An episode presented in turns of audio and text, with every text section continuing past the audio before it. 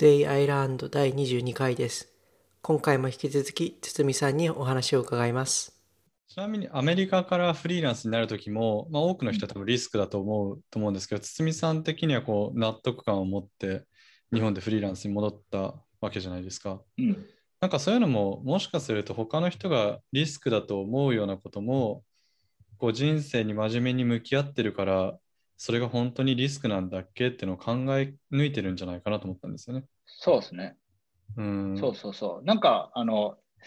違うなと思うのは、結構他の人って、あの他の人にいいと思われてる価値観を信じてるように思える時があるんですよね。なんか、あの、そこう、まあみんなが言ってるようなことを言ってるなと思うことがあって、例えばなんか、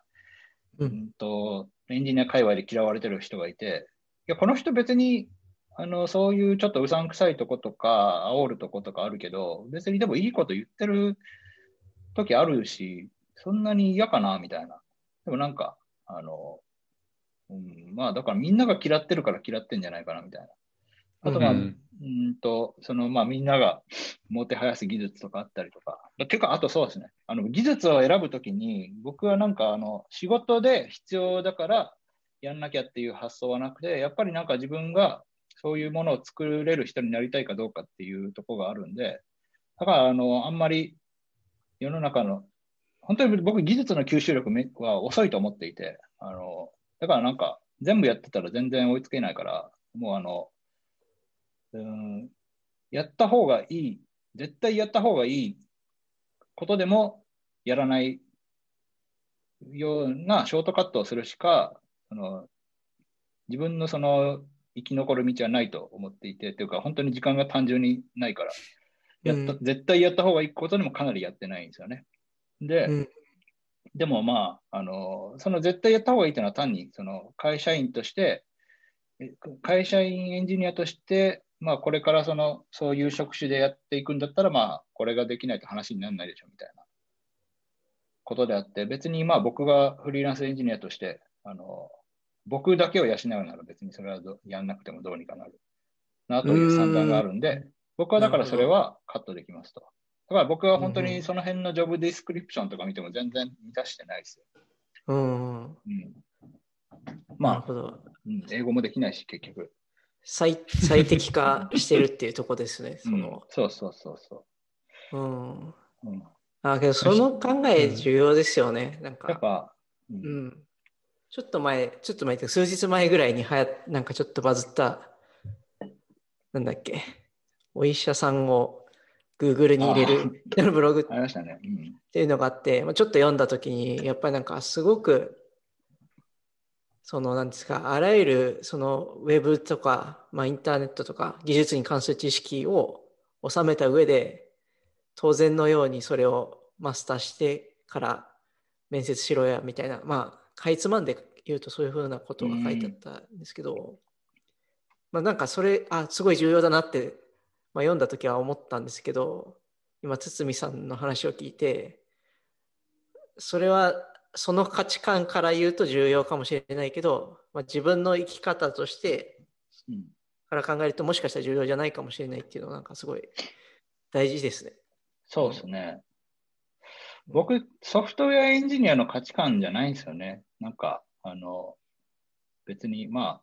エンジニアになりたいと思って生きてきた時間はそんなにないから、なんか、プログラミングできて物作れたらいいなってなったけど、その、早く入る時に、その最初に落ちた時に、まあ、ディレクターで応募してて、で、やっぱデザイナーになるか、プログラマーになるか、別にデザインもできないですけど、でも、まあ、単純に自分でなんか物作れたらいいなという感覚だったんで、なんかそういう時にデザインとプログラミングは別同じぐらいの感じに僕には見えてたんで、あのこれから身につける何かみたいな感じで。うんまあ、なので、あのななんかこう自分、アイデンティティとして自分はプログラマーであるみたいなとこは結構薄くて、まあ、あの、まあ、人生全体があったときに、これができた方が楽しいなっていうものを集めていってる中にプログラミングもあるけど、うんソフトウェアエンジニアとしての、えーソフトウェアエンジニアは僕のアイデンティティとは微妙にずれているって感じですね。なるほ多分ど。多くのあれですよね、あのソフトエンジニアになろうと思ってソフトエンジニアをアイデンティティにしてる人たちって、うんさっき堤さんが言ったみたいに、あ、エンジニアだからあのキーボード自作しなきゃいけないとか、うんうんエンジニアだから Vim 使わなきゃいけないとかって、そういう、なんだろうな、まあ、エンジニアリングとして discipline が必要な部分もあるけど、うん。それって本当に、なんだろう、インパクトを生んでるものなんだっけっていうと、そうでもないような、うん。マイナーなディテールにあの集中しちゃってる人って多いと思うんですよね。そうなんですよ。ソフトウェアエンジニアだから、うん。そのコンピューターサイエンスの基礎的な知識はうん。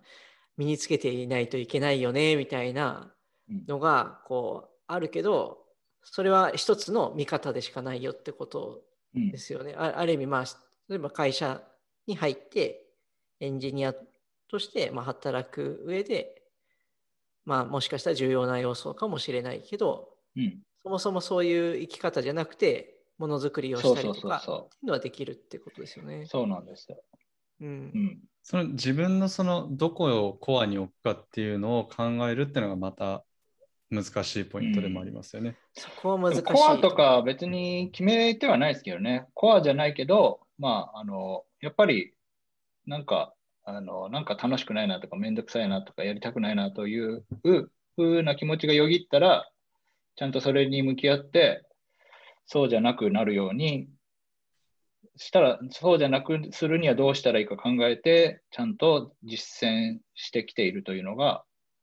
ありますね。でもコアはわかんないです。コアは僕も言語化できてないし、あの常にうん変わってもいいと思ってるんで。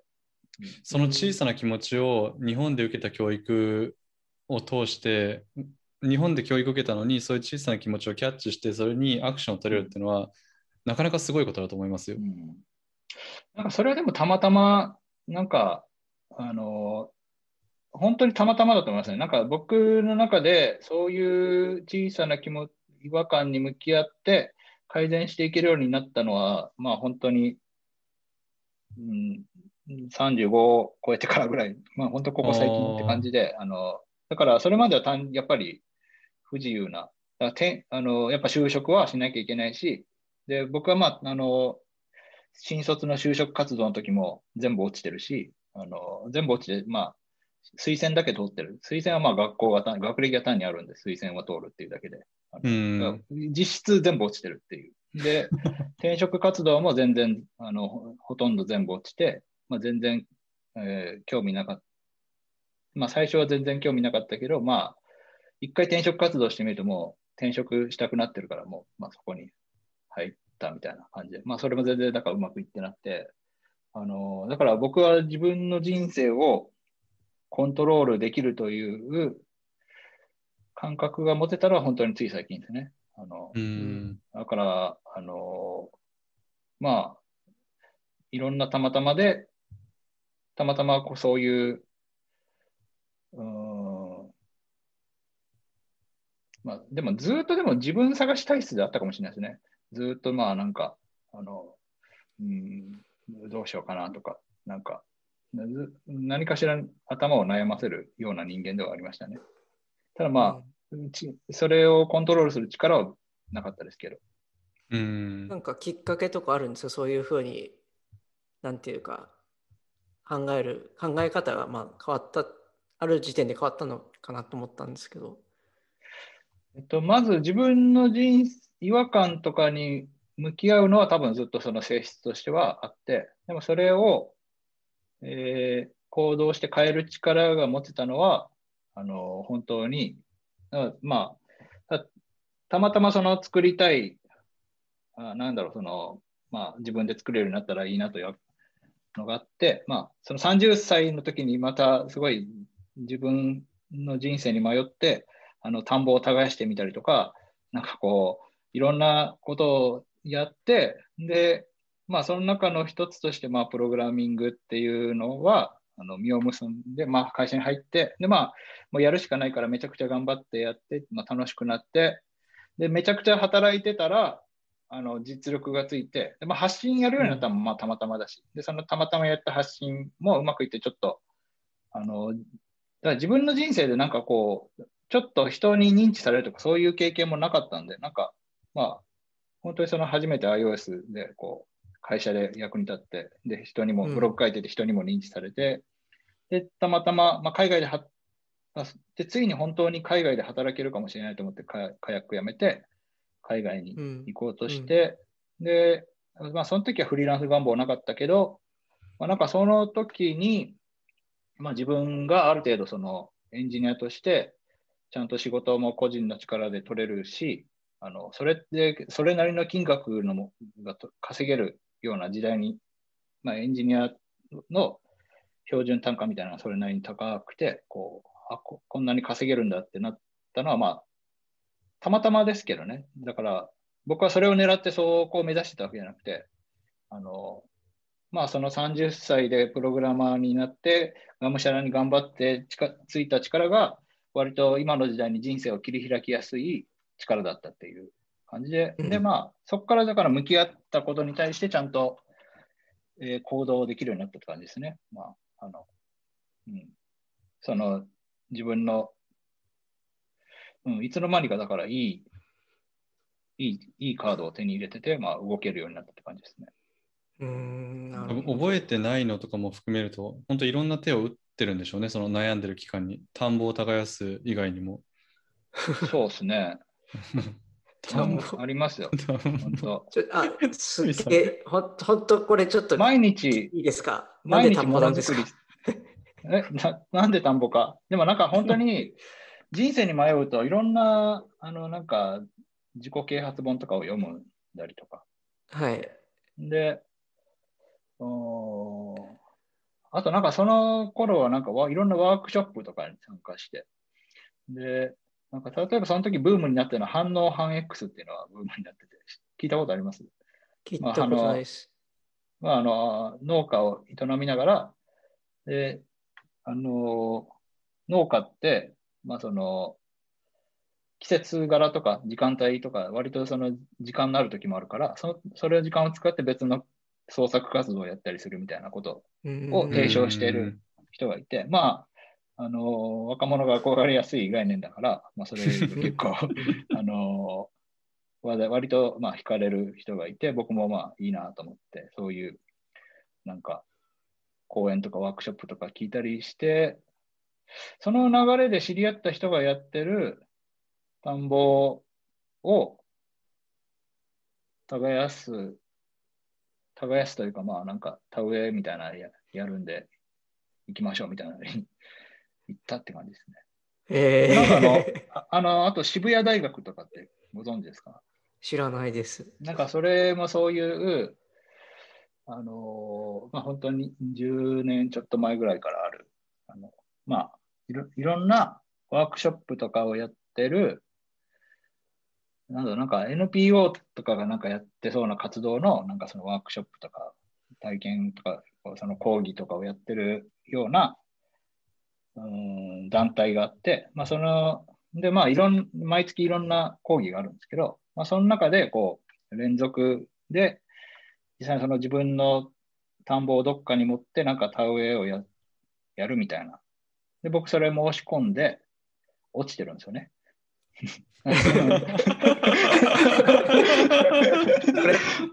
そうそうそうそう。あすごいですだからそこで一旦、あ僕そんなことにも落ちてるんですよ。そんな、そんなとこにもあの拒絶されたりして、だから本当に力のない人生でしたね。あのうん切り開けない。うん。開こうとするけど、まあ、うまくいかないみたいな。なるほど。そう、田んぼを耕すワークショップに参加される、することすら選ばれないっていう。うんからの、まさか10年後には自分でコミュニティを作ってっていうところですよそうそうそう。そう。本当わかんないますよ。まあ、結婚式でスピーチしたときは、もうこんなに大勢の前でスピーチするのは、これが最最大だろうな、みたいなうん。感じで思いましたね。うんうん。なるほど。なんかあの、ちょっと少し質問変わるんですけど、うんその発信、情報発信ってめちゃくちゃ、まあ、堤さん、話、今日も話してますし、まあ、すごいやられてて、うんで、ちょっと自分の中で最近、その、どうするのがいいんだろうなっていうのが、ちょっと悩んでることがあるんですけど、うん。その、結構自分の技術スタックって変わっ、うん。昔から昔からは買ってきてて、まあもともと Android を結構やってたんですけど、うん。まあ今はほぼ Android から離れてるんですよね。で、まあそうして、まあひ今も一応その情報発信というか自分なりに調べたこととかを、まうん。あ結構そのブログとか書いたりとかはしてるんですけど、結構そのうん。自分の技術スタックと今そのリーチしたい人がちょっとずれてるなって思ってて、うん。でだから思った人に届いてないんじゃないかなっていうふうに思ってて、なんかそのどうやって自分の情報発信をうん。適切な人たちにリーチしていくのがいいんですかね？なんかコツとかあります？そのね、リーチしようと思うって、リーチする方法は僕もわかんないですね。あの、うんリーチ、本当にこれを記事を読んでほしいと思えば思うほど読まれなくなりますね。うーん僕は当て当てに行って当てる方法はわからないですね。なるほど。うん。なんか本当に、うーん、なんか、そうですね。なので、僕のやり方は、単に本当に自分が、えー価値がある。だから読まれなくても、自分に少なくとも自分にとっては成功だと思うことを、その、まあ、その発信のコストを考えても自分的には成功だと思えるようなことをや積み上げて、日々積み上げていって、いつの間にかそれがなんかになってるかもっていう。なってる保証はないけど、まあでもだから今の YouTube とかもそうですよね。別に1個出して稼げるもんでもないし、あの、まあすごく見られるもんでもないけど、まあでも、何かしら、まあ少なくとも僕が話したい話を話してるからそれだけで得だし、まあ、あの、うん、まあ何かしらにはなる気はするみたいな感じで。一個一うん。だから、あの、狙って、だからなんでしょうね、こう、あの野球で言えば、こうヒットとかホームランとか狙うんじゃなくて、とにかくバットに当ててて、でボールがなんかバーッと散らばった時に、なんかにはな、あ、これ野球の例えだと全然何にもなってないな。ま あなんかしらになってんじゃないかみたいな。まあ、自分の身にはなってんだろうみたいな言語化してるし、みたいなところなんですかね。そこはでも人それぞれ自分なりに、あの、まあ、これはこういう意味があるっていうのは、か個々人で考えることですけど、うんあの、だから、あリーチしなかったら、えーこれは書いた意味がなかったって思うようなことは、なんか僕はあんまりやってないですね。だから人に読まれた時でやっと価値が出るみたいなことはあんまりなんか、あの、もう少なくとも書いた時点で勝ちだみたいな。うんうんうんなのでまあ、ついでに届いたらラッキーぐらいな感じのことをやってますね。うーんでも、あと実際、その、なんか、うん、まあ価値のあることだったら、Google 先生がまあ大体ロングテールで客を届けてくれるんで、あの、すぐにリーチできなくても。まあ、だか、ら、いつの間に、だから、例えば最近出したので言うと、オーディオキットっていう iOS のライブラリがあって、で、そこでコンプレッサーっていう、こう、あの、音の、うん、音のこうピークを潰して、そうすると、まあ、何お音をなんか全体的にノーマライズすると、結局、こう、ピークが、あの、立ってるから、うんでまあ、でも例えばこれ、このみんなで話した音声を一見いいっぺんになんか上げようとすると、結局大きい人のも上がるから、なんかその均一化はできないわけじゃないですか。でもそのコンプレッサーっていうのは大きい音だけ小さくするみたいなことができるんで、そのコンプレッサーをかけてから音を上げると、こういうなんか音音量のばらつきを調整して全体的に原因を上げれるっていうのがあって。で、それをやりたくて、コンプレッサーを探してて、で、そのオーディオキットっていう中にコンプレッサーがあって、なんか聞かないからソースコードの中身を見て、えーどうこうみたいなふうにやった記事があって、で、それが、あのあのマイナス14いいねだったんですよね。あ、それが、でもそれがマイナあス10。のでも、それであの、その記事を出した日に、あのその僕の有料の定期購読ノートが3人購読者が増えてるんですよ。で。定期購読って、あの、普通に一記事買うよりハードル高いんですよ。そのサブスクでずっとお金取られるわけで。だから、3, 記三人定期購読が増えるって結構なかなかのことだと思うんですよね。なんうか、ん。だから三少なくとも3好きどころの価値ではないっていう。なので、こう、うん。あの、うーん、なんだろうな。だから、こう、リーチは、してるかしてないかは、PV とか、Twitter の反応とか、なんかその、ライクとかでは、一概にはこう、測れない。もしかしたら刺さる人に深深く刺さってるかもしれない。だから自分が少なくとも価値があると思うことをやってれば、あの、うん、何かしらその刺さるべき人に深く刺さるかもしれない。だからなんか、あの、僕が聞いたとかで、こう、まあ、例えばなんかニューラルエンジンの、あの、どうニューラルエンジンについてどうやったらそのニューラルエンジンが動いてるかどうかを確かめる方法みたいなのを書いて、でずっとゼロ、ゼロいいねで、あの、まあ、みんなこの価値がわかんないんだなぐらいに思ってましたね。うーん。なるほど。まあけどそれは別にそんなに気にせず、まあ、そうそうそう。わかる人にはわかるし、結局やっぱ届いてますよ、ちょこちょこと。後から。うんあの、ニューラルエンジンはやっぱ API ないのかとか、やっぱその記事が参照されたりとかして。ううんまあ、後から時代が追いついてくればいいやっていう。あの、なんかこれ今偉そうなこと言ってるけど、めちゃくちゃエンジニアとしてしょぼいですから。そうそう。こうやって気持ちよく喋ってると、だんだんあの、イキったことを言ってカットしたくなる。そうあ。いやいや、すそれごくためになります。うんなんかそれで言うと確かにあのミディアムとかに昔上げた記事とかあの俺がオブジェクティブ C しか書けなかった頃に Swift を勉強してたノート、まあ、大したことじゃないノートですよ。うんなんかシンタックスこうなってるんだっけみたいなやつを書いた記事がいまだにあの毎週ライクされるんですよね。で、それをきっかけにメッセージをもらったりとかしたこともあったし、なんか意外とこう自分がクソだと思ってた記事でも、意外と見てくれる人は見てくれる？そうなんですよ。うん。その、なるほど。うん。まあ本当、あの、レコメンドとか検索が優秀なんで、あの、自分のインフルエンス力はあんまり関係ないですね。うん。まあ、まあちょっと川辺さんの話で言うと、僕の主張と違うのは、その、いいと思っ、わかる人にはわかる内容があれば、こう、いい、あの、いいという話で、こう、くクソ記事でも大丈夫っていう話とは、まあちょっと違うんですけど、でもまあきっと川辺さんの記事にも、何かしらその他の記事にはない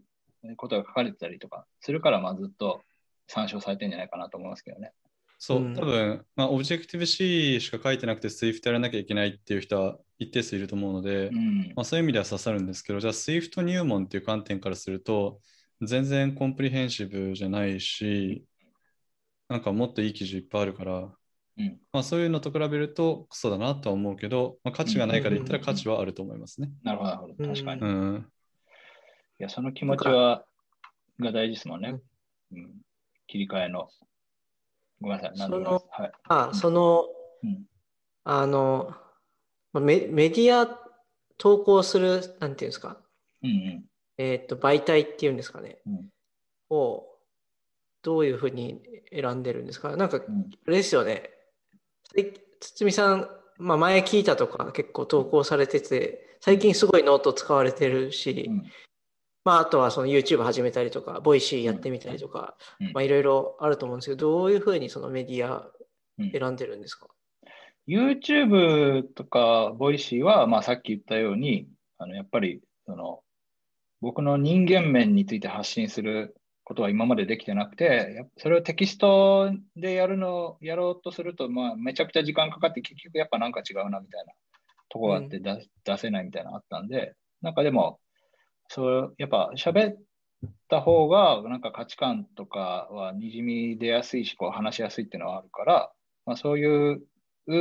人間面を出す媒体として YouTube とか Voicy とか、そういう、まあ、非テキストメディアはそういう存在としてあって、で、うんうんあの、 Qiita とかじゃなくてノートに書き始めたのはもう完全にお金ですね。あの、マネタイズできるメディアがノートしかなかったんで、ノートで始めたって感じですね。えあの、だから Qiita があのサブスクマガジンの機能を持ってたら、僕はそっちでよかったと思います。で、ノートはやっぱ技術記事全く向いてないんですよね。その、あの、えっ、と、まあ、マークダウンで書けないし、はい。あの一番致命的なのは階層構造が1階層しかないんで、見出しが1階層しか出せなくて、どんな技術ドキュメントでも、あの、1階層しかないってことはないじゃないですか。そうですね。うん。絶対に2階層とか欲しいのに、まあ、ノートではそれができないから、まあ、あの、まあ、だからむ、基本的に向いてはないんですけど、技術記事。でも、その、かうん、マネタイズする手段として、やっぱ先駆けだし、やっぱちゃんノートでみんなお金を払う体験に慣れてるから、まあ、あの比較的、まあ、払いたいと思う人は払ってくれるんで。あのなるほどう。ん、で、うんそう、あの、もう、僕はなんか、もうずっと仕事はもう何年もずっと手一杯だし、こう、面白い仕事だけ選んで、単価もちゃんともらってっていうのだけ選んでも、まあずっと手一杯なんで、これ以上なんかあんまり、あの、仕事、まあ、は自分の発信をずっと続ける必要はあるとは思ってますけど、でもなんかあんまりなんか、そこまで広見てもらう必要はもうないと思ってるんで、なのでうん。あんまりなんか、聞いたとかで頑張って発信するメリットがそんなにないっていう感じですね、その無料で。うんなので、うんあとまあ、えっ、と、有料にする基準として、えっ、と、丁寧に書いた記事は無料で、雑に書いた記事は有料のマガジンに書くっていうふうにしてて、で、まあ、なんでかっていうと、有料の人はある程度、その僕の、その、なんで、なんでしょう、応援して、したいという思ってくれてるような人が多いから、なんかそんなにこう、だからまあ気軽にあの記事を書けるメディアが欲しいなと思って始めたっていうのがあって、雑に書いても許される。で、その心理ハードルとし、しその心理的障壁としてのこう、あの、課金っていう面もあるんで、なので、あの、まあ、書きやすいから書いてるっていうのもありますね。その、えー有料マガジンには。うん。なので、まあ、それ、だからポコポコ、こう、なんかし調べながら書いたメモ記事みたいなものをポコポコと投稿したりしてますね。最近だと全っていうのが登場して、それは課金できる技術メディアなんで、あの、ああ、そうですね。それでもいいんですけど、そのマガジン的な機能はないのと、あの、まあ、今更、うんあーで、単発記事はそんなに買わないでしょうっていうのがあるのと、うん。なんか単発記事で売るんだったら結構それなりにクオリティが高くないとみたいな気がしちゃうんで、うん。あの、うん。だからそれは俺がやりたい。なんか別に、それは多分割が合わないですよ。そんな売れないし。だからなんかもううん。自分の勉強がてら雑に書いた記事に、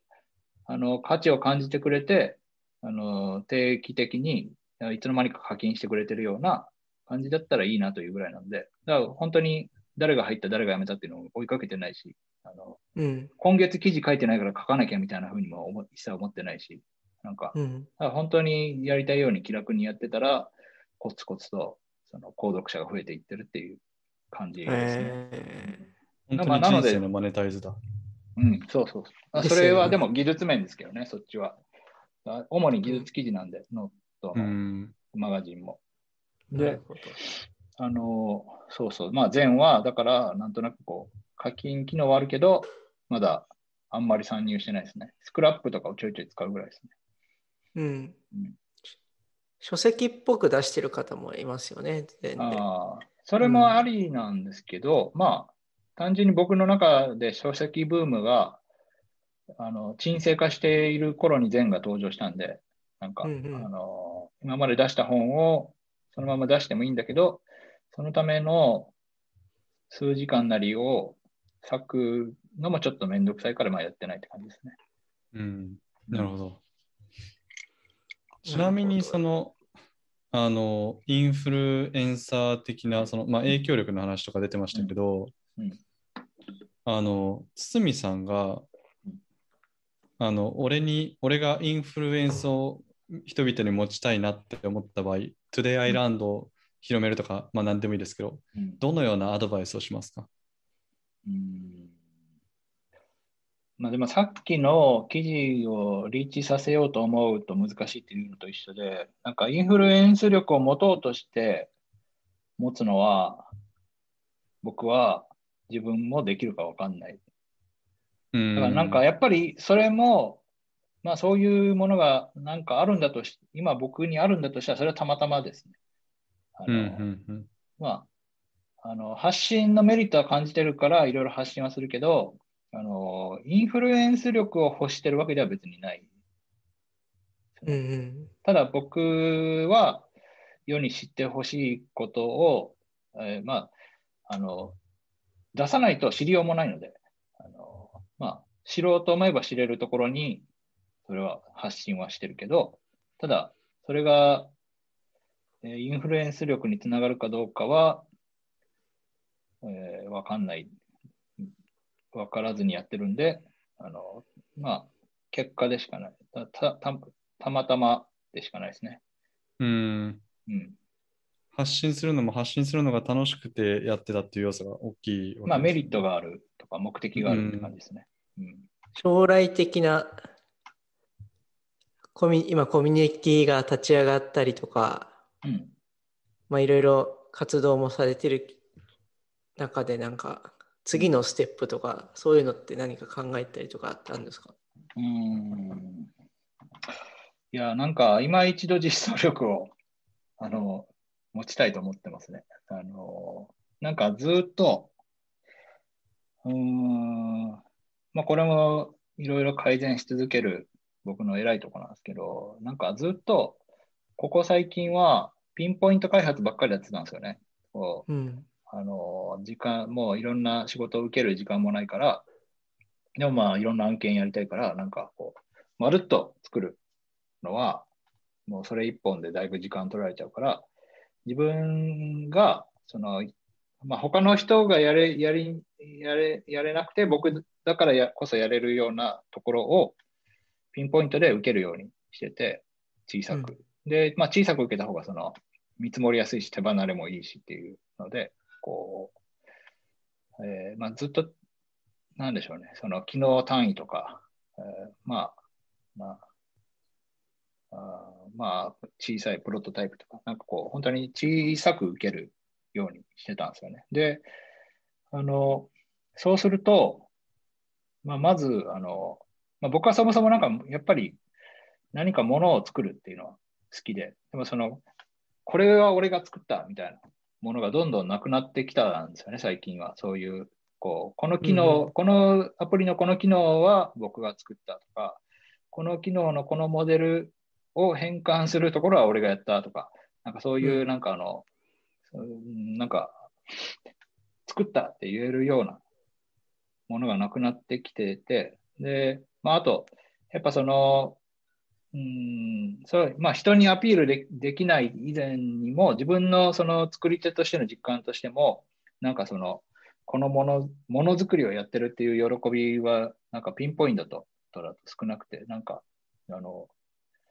なんでしょう。まあ僕はクライアントワークでも、あの、それ面白いに作りたいと思ったものをやりたいと思ってるから、なんか、本当はその、その作りたいものを作る楽しさってめちゃくちゃあって、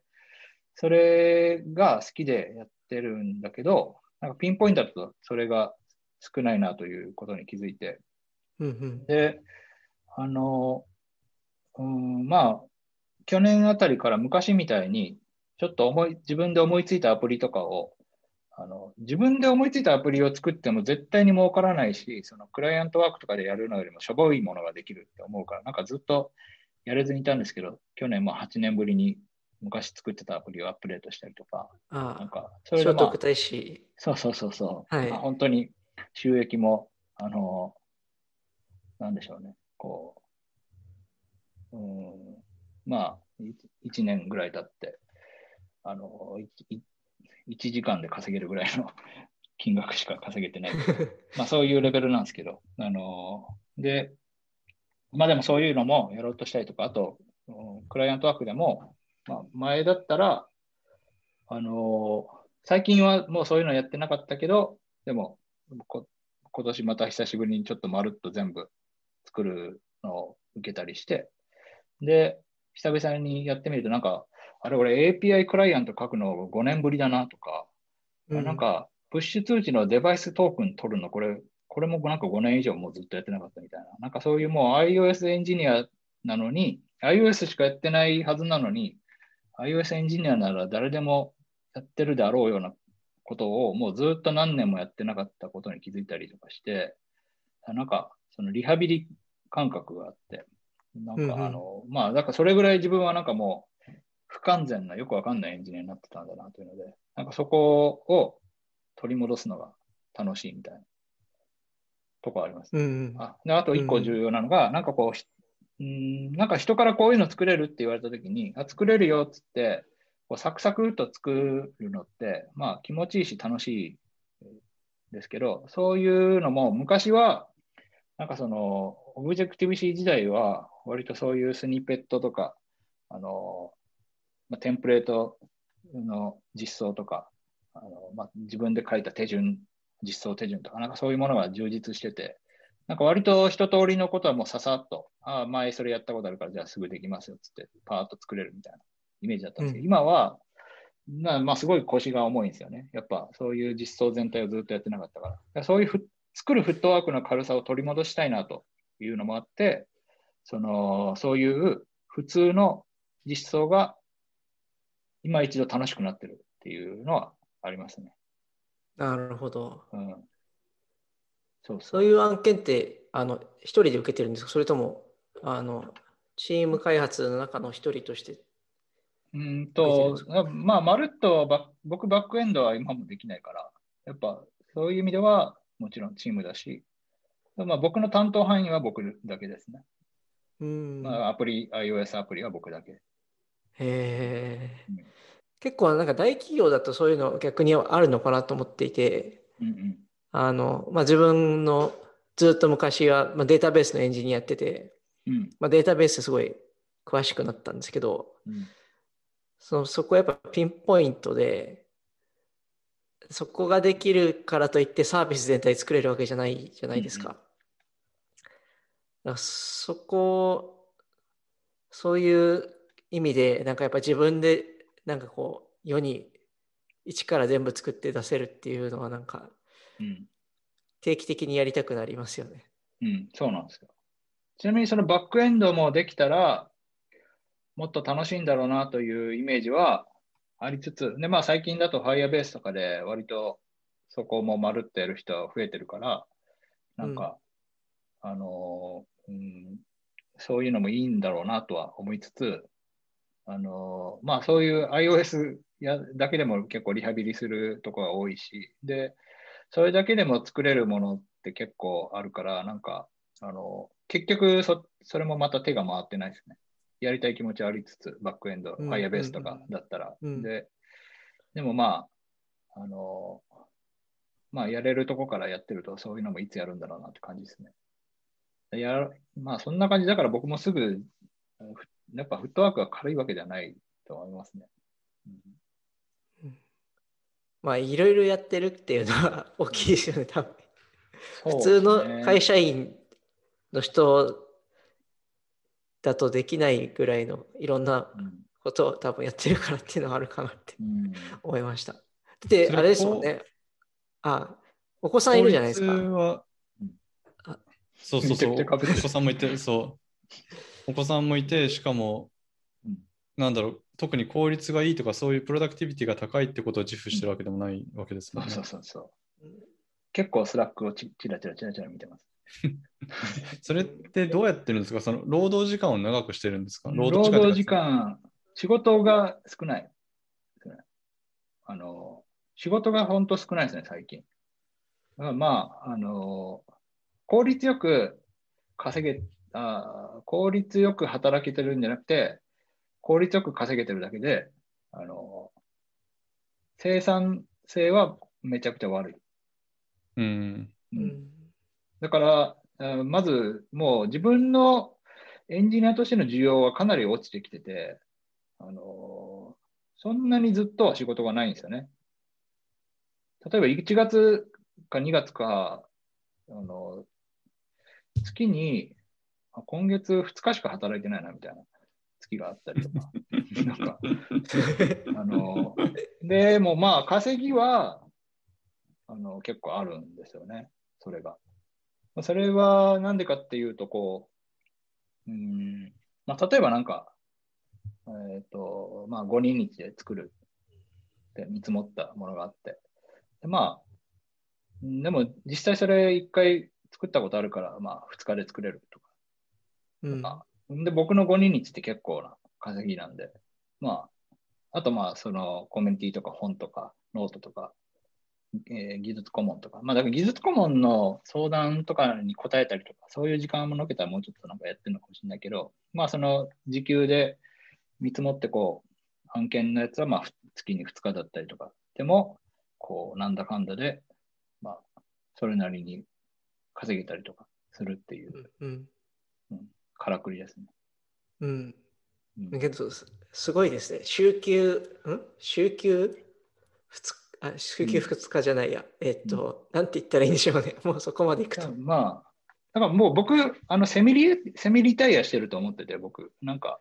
うん、そんな。お稼がなきゃいけないから働いてる仕事は一個もないんですよね。なんかもう基本稼がなくていいけど、あ面白そうだからやるかと思う仕事だけやってたら稼げてるっていう、食え、まあ食えてるっていう状況なんで、なんか、あの、ご飯を食べなきゃいけないからやってる仕事ってもう一個もないんですよね。うんうん。すごい。フリーランスエンジニアの、なんていうか、うん。もう、理想系って感じですね。そしたら。そうそうう。ん。まあでも、本当に需要が減ってきてるから、これ、例えばまあ BLE の仕事とか、BLE 絡みの仕事とか、もう結構最近、またなんか、まあ、コロナのせいかもしれないけど、なんかまあ、割と去年ぐらいから、またポツポツ来てて、でもこれ何年前の、もう、まあ、2014年に書いた本のおかげで来てるようなもんなんで、こう、もう完全に昔取った絹塚の仕事でしかないので、こう、うん、まあ、うん、まあ、これはずっと続くもんではないと。だから、あの、セミリタイアといっても本当に資産があって働かなくていいわけじゃなくて、あの、たまたま、えーそういう働いてない気持ちのまんま働けてるっていうだけなんで、だから仕事が来なくなったら、普通に不本意な仕事もやることになるでしょうね。うんうんうんうんうんまあ、食えないってことはないと思いますけど、何かしら。うん。うんでもまあ、これぐらい好きなようにできるのは、今だけかもしれないですね。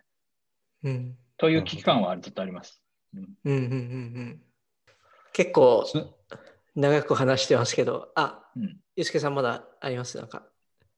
はい。じゃあ、締めだけやっちゃいますかね。はい。あ、はいじゃあこれし、えーっと、じゃあ締めを。全然変な感じに消えちゃったんですけども、えーっと、じゃあ、あ本日はですね、堤さんにお越しいただいてお話をしました。よかったら感想をハッシュタグ、シャープ Today Island FM でつぶやいてください。それではありがとうございました。はい、ありがとうごチざいました。ャンネル登録、高評価お願いします。あ、それね、堤さんのチャンネルを。そうそうそうそあと、あの、Today Island もあのレビューをぜひ書いてください。初めてレビュー待ってます。はい。はい。う。大事ですねありがとうござい。ました。はい、ありがとうございます。ありがとうございます。